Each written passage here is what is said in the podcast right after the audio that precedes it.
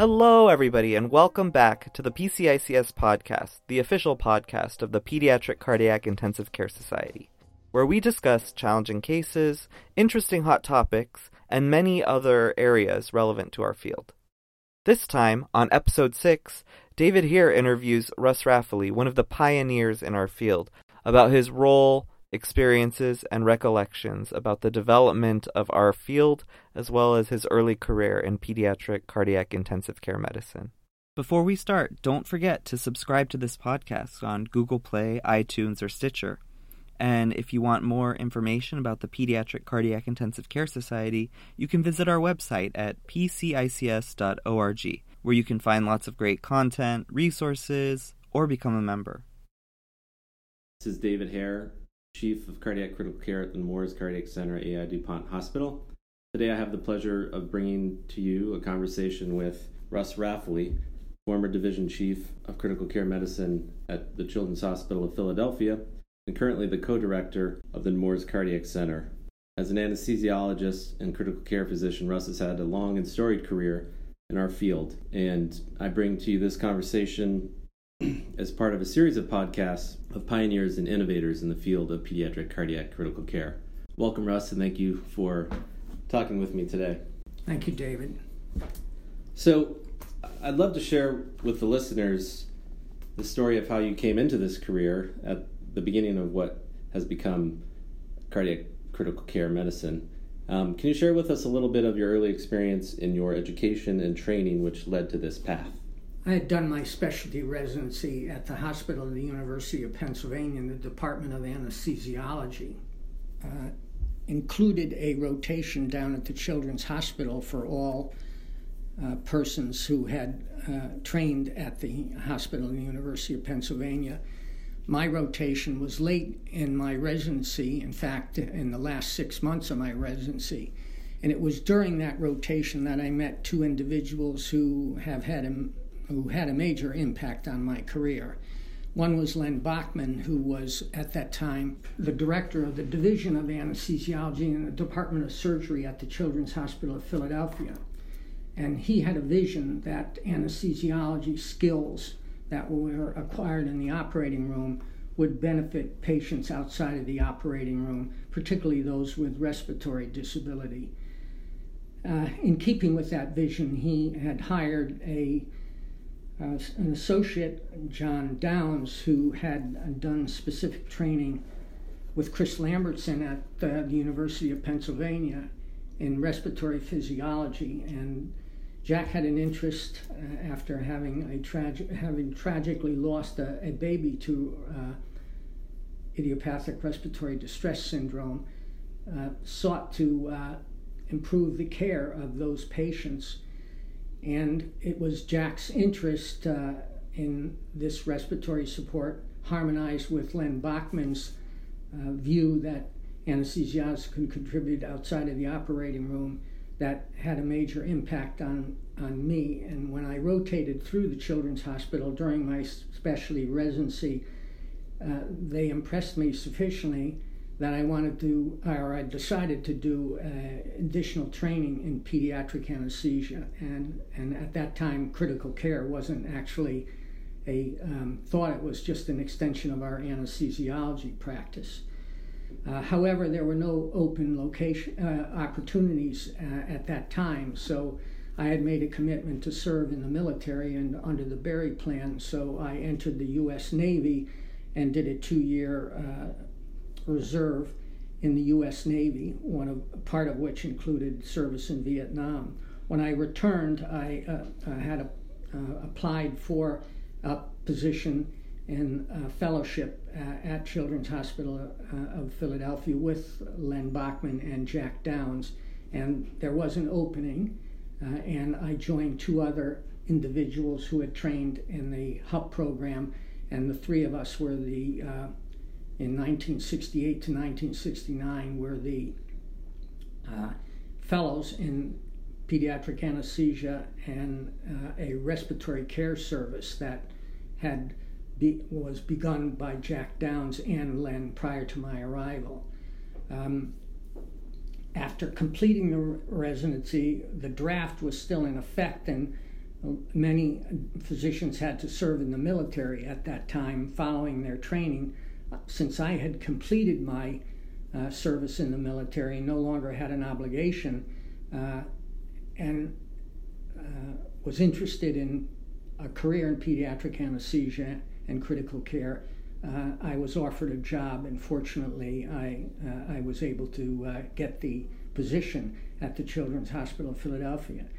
And mm, shortly thereafter, actually, that was in 1969, about a year and a half to two years later, Len Bachman, who was always interested in politics and had served as an advisor to Governor Shapp, left the department subsequently to become the Secretary of Health in the depart in Pennsylvania. And about a, uh, six months after that, I learned that Jack Downes was interested in perhaps becoming the director of the Department of or the Division of Critical Care or the director of the unit at the Hospital for Sick Children at Toronto. And so, if that turned out to be, I had gone from the most junior member of the department to the most senior member. As it turned out, uh, da- Jack Downes remained. And he chose not to take the position at um, the Hospital for Sick Children in Toronto. And subsequently, the board at the Children's Hospital and the medical staff agreed that he would become the, the division director. And I repeat division there. At the time, we were a division in the Department of Surgery. Within a year after that, of Jack Downes' leadership, we became an independent Department of Anesthesiology. At that time, when Jack was offered the position, he said to me, although I enjoyed doing the work there, I had not planned on that. He said to me, I why don't you consider critical care as a career, Russ? I think it'd be a good career for you. I said, okay, I will do that. And it, as it turned out, it became, it was a tremendous uh, career for me and has been one that uh, I've appreciated and enjoyed uh, every m- moment of it, actually. And uh, it's due to those two individuals, and particularly Jack subsequently suggesting I should pursue that, that uh, critical care medicine uh, has been a great part of my career. In fact, the major part of my career, as a matter of fact. Mm-hmm. That's fascinating. it's always amazing to me the influence that individuals have on our career paths. Um, could you set the stage for us at that time again to reiterate this is the late 60s? Correct, 68, 69. And what was the care of patients who required care like at those times? Where were they housed? Who took care of them? When I uh, a year before I started my subspecialty residency or fellowship in 68, Downes and Bachman had established a critical, a six-bed critical care unit at the Children's Hospital of Philadelphia. The uh, precedent for that was uh, C. Everett Koop, who was the uh, chief of surgery at Children's Hospital, had developed a unit, a nursing unit actually, for the care of neonates who had surgery. Uh, and that was the model that was employed. And when uh, Downes and Bachman uh, felt that this uh, their services and help in treating patients with respiratory disorders would would benefit from that kind of arrangement, they had Dr. Koop's support, who had a major influence on medicine at the Children's Hospital of Philadelphia, and were able to get the, the hospital to commit to a similar uh, unit, which was right near the operating room. And when I arrived there in 68, had been functioning for about a year, which was a six bed unit uh, with a full time director who was Jack Downes. Uh, and what was unique about that was it uh, was the first uh, extensive monitoring whereby ele- uh, electrocardiogram, respiratory rate, and three or four vascular pressures could be measured on a patient. And it was around that time that the first full time cardiac surgeon arrived at the Children's Hospital of Philadelphia, John Waldhausen, who established a, a, a more robust cardiac pro, uh, surgical program. And so uh, many of the patients in that six bed unit were uh, patients who were recovering from cardiac surgery, as well as patients who um, had respiratory disorders mostly. Uh, typically, uh, respiratory failure in asthmatic patients, actually. So it was about that time when mechanical ventilation uh, uh with tracheal tubes, the same tubes that we used in the operating room, began to creep into the practice of medicine and be extensively used because even at that time in 68 when we would have dialogue with other physicians about their patients if we suggested that they would benefit from mechanical ventilation, there was also a caution that, oh my gosh, if you put them on, they'll never get off mechanical ventilation. So it was and seen as more or less an experimental therapy. Experimental and something you shouldn't do because you'll never get them free from the mechanical ventilation. And so, with time and development of our skill and knowledge, as well as advances in the, the technical aspects of mechanical ventilation, that proved to be uh, a, false conclusion that uh, patients couldn't liberate from mechanical ventilation put on. And I recall one other uh, incredible advantage that I witnessed that there was when patients would come in status asthmaticus, a hypothesis has been formed by Towner, who was a, uh, a cardiologist up at uh, New Haven, and Jack Down uh, wanted to test the hypothesis of infusing continuously a beta agonist to reverse bronchospasm, and led to the use of isoproterenol in the treatment of asthma, and uh, a most profound reversal of the um, bronchospasm. And in fact, Jack, Jack Downes' son and a cardiac surgical resident's son who had asthma. Both were treated with an isoproterenol infusion, and we avoided mechanical ventilation uh, with the use of that. Yeah. But it was at this time that mechanical ventilation, the use of tracheal tubes, replacing tracheostomy was evolving in the in critical care. And and another area that was evolving is the use of uh, radial artery or uh, um, peripheral arterial catheters for monitoring blood pressure and sampling blood for blood gas measurements and other uh, uh variables in the blood. Mm-hmm. I mean, when we started out, uh, we were very frightened that we would uh, interrupt the circulation to a hand and we would lose a hand and and we would religiously perform and cautiously think about using a radial artery catheter and religiously perform an Allen's test to be sure there was alternative circulation via the ulnar artery. That that was a major change and a major advance that uh, I witnessed during this time when we were set up to do continuous uh, arterial pressure measurement and other vascular access, uh, other vascular pressure measurements as well. Right. That that's those are incredible historical perspectives in contrast, stark contrast to the way in which we manage patients today, which I'm sure um, all the listeners would are um, would be fascinated to hear more of. You know, during your career, you've witnessed a multitude of innovations and changes in the way in which we take care of patients, and I think one of the things that's particularly unique about our field in pediatric cardiac, cardiac critical care is that many of these innovations are born from the collaboration between the cardiologists, intensivists, anesthesiologists, and clearly the surgeons.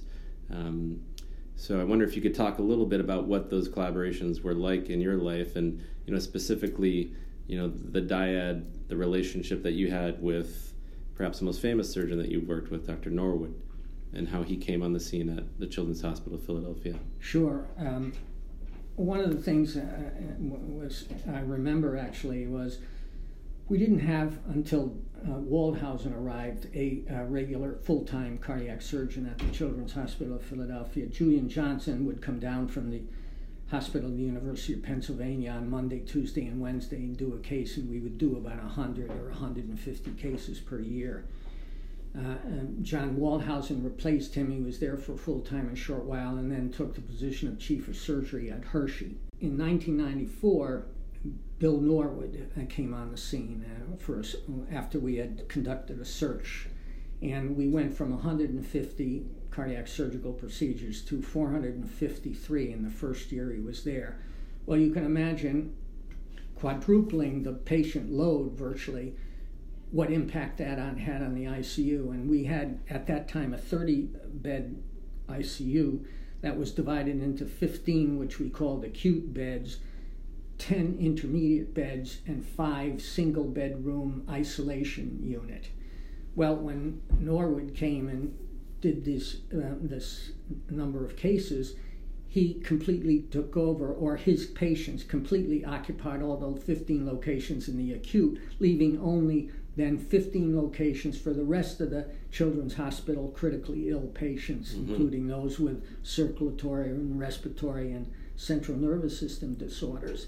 So, that and the overwhelming challenge that those patients presented, particularly because uh, Norwood brought him the uh, Norwood procedure for HLHS, and patients from all over the world were coming for that operation for him to perform there.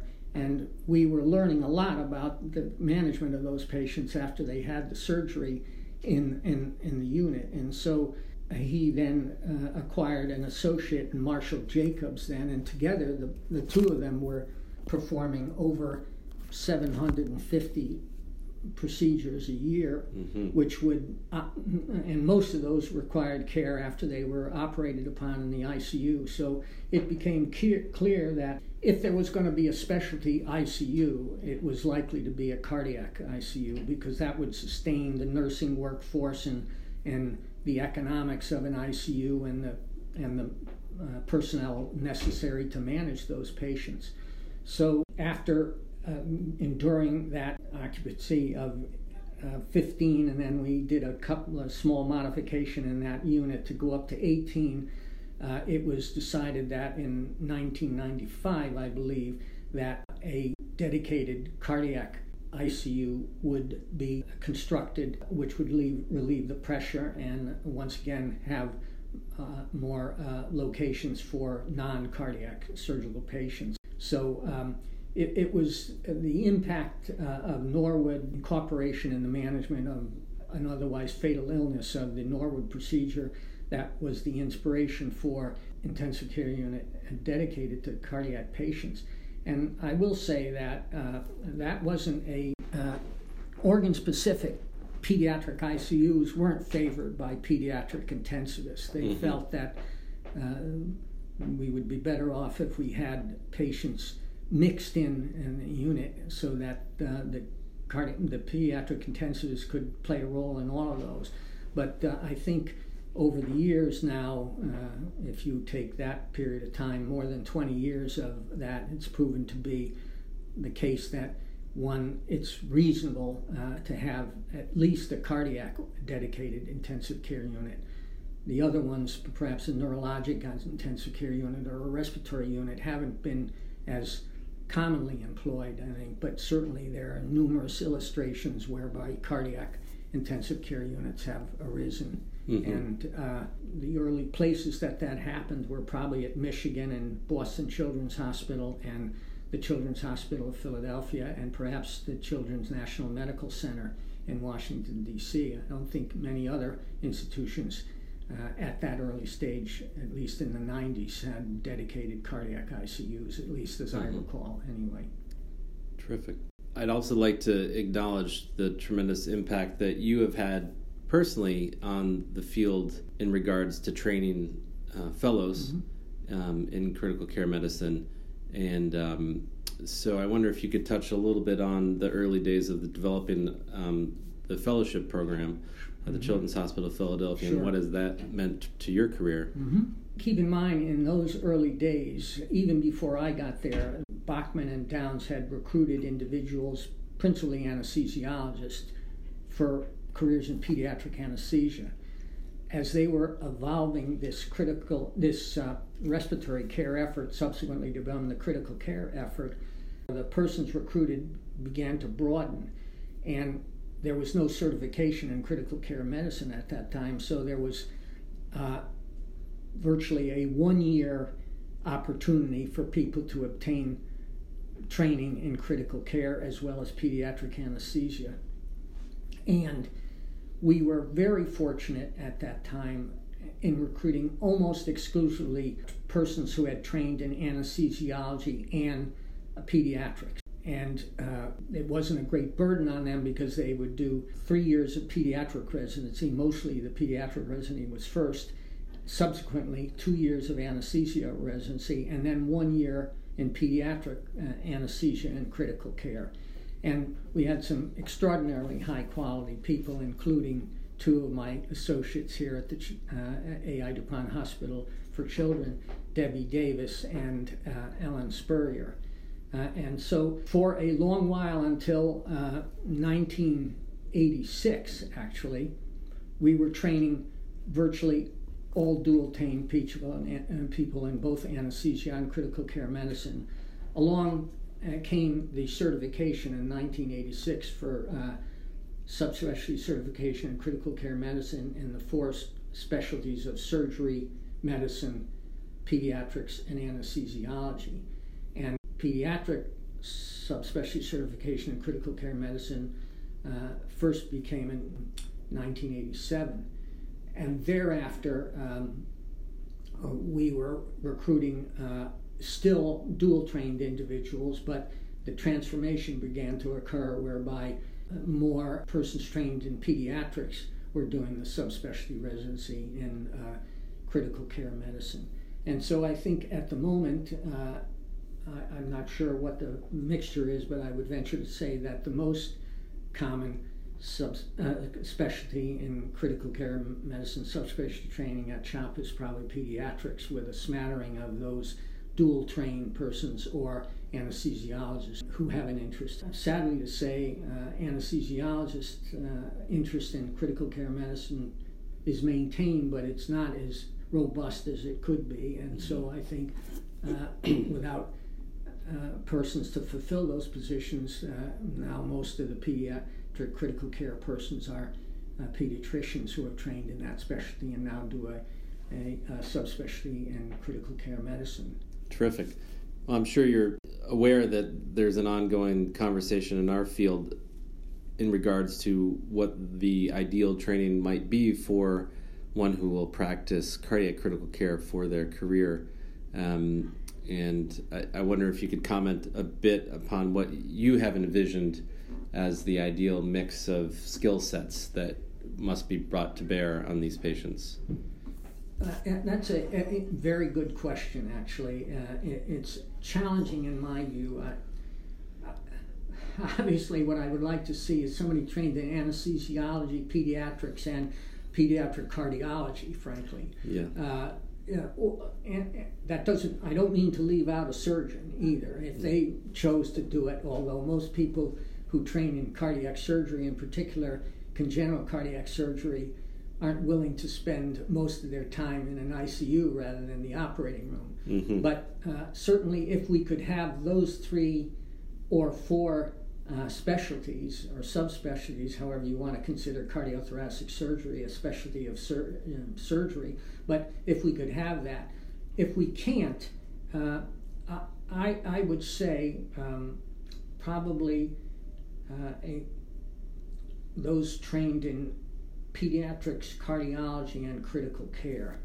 would be um, my preference. Although, even though I'm an anesthesiologist with certain skills uh, that uh, are are are useful in a in an intensive care unit, um, I think the the uh, the uh, having the skills in cardiology, pediatrics, and critical care probably take a little bit of an edge over the specialty of anesthesiology. But uh, certainly there's a lot of skill uh, and approach that uh, one acquires by being an anesthesiologist that proves useful as well. Mm-hmm. Uh, and it varies. I don't think there's a uniformity throughout the country of how we do it. I know there are certain institutions that have only cardiology trained intensivists there, and there are others who have a mixture. So I'm not sure we probably should look at that in some way to get some uh, good information as to mm-hmm. which one seems to serve us best. Mm-hmm. Certainly, constantly an evolving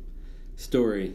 Um, I want to sh- shift gears a little bit and ask you to reflect upon your experiences with uh, the birth of um, the Society of Critical Care Medicine and what that has meant to the field and um, the subsequent development of development of a pediatric subsection of, of that. Um, if you could reflect a little bit on how that all came to be um, and, and, what your involvement has been in that and what that's meant to your career. Mm-hmm. Well, the origin of the Society of Critical Care Medicine, which is the only uh, organization that is devoted fully to critical care medicine, actually in the U.S. anyway.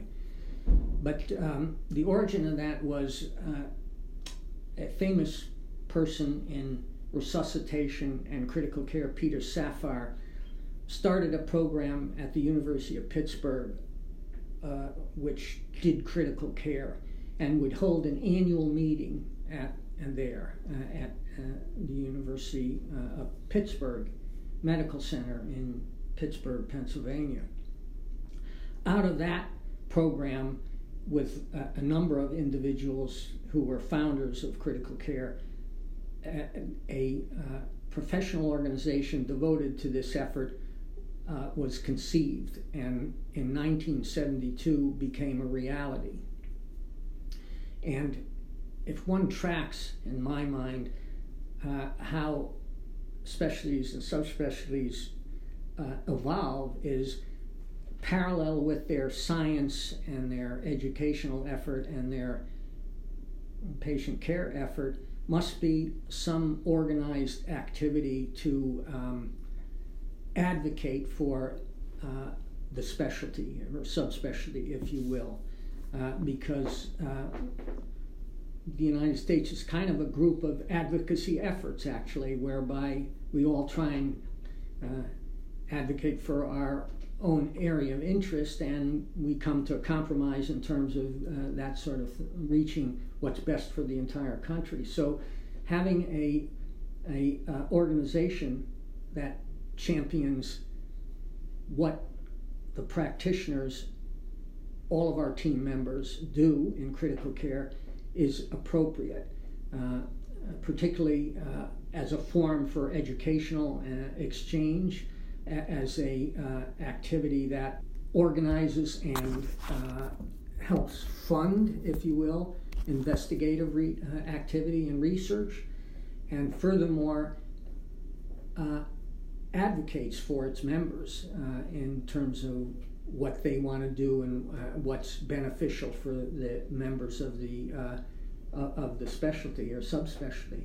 And in fact, the importance of the Society of Critical Care Medicine, where its members and originally the persons who were advocating Ake Grenvik and others in the Society of Critical Care Medicine who, who appealed to the uh, American Board of Medical Specialties to establish that failed to do so, but convinced them that, and the board accepted the fact that there was a body of knowledge that merited subspecialty certification, and originally it were the it was the four specialties of surgery, medicine, pediatrics, and anesthesiology that had subspecialty certification. Now there are six.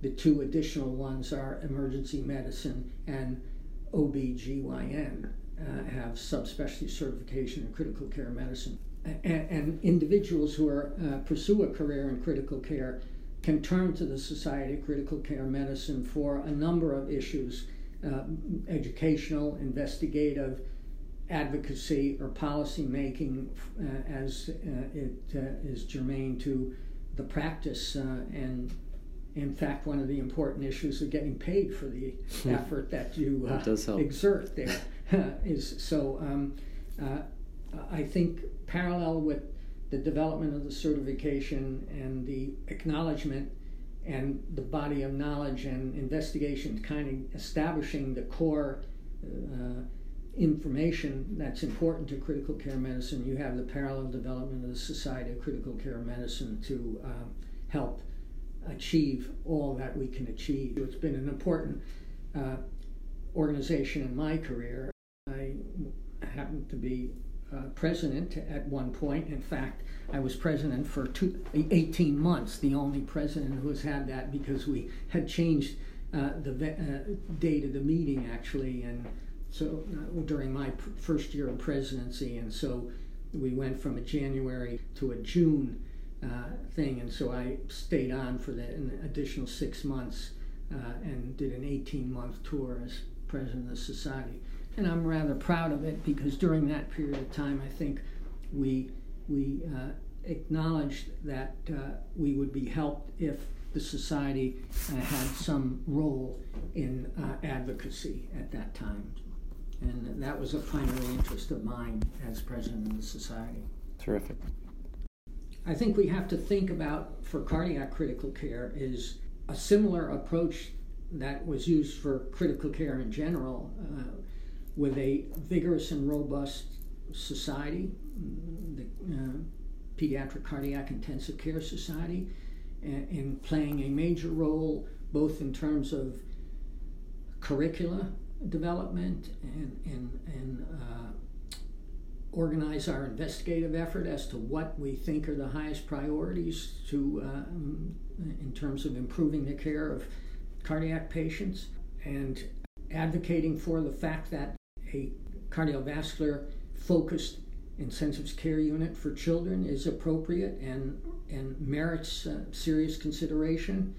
Uh, are, are, things that, that the Pediatric Cardiac Intensive Care Society should take on and should do and become a prominent one and, and, and make sure that membership is offered to, to those who are doing cardiac critical care so that the more people you have in it, the more robust is going to be the national uh, association's activity there, and the more that can help the individuals who are doing the practice of cardiac critical care, both in terms of the patient care, guidelines, standards, curriculum development for, for training so that people who come out are uniformly trained, and finally, directing the investigation and organizing a, a focus, whatever is decided on by the leadership, and what needs to be done to improve the care of cardiac patients. That would be an important recommendation, and it seems justified in my view.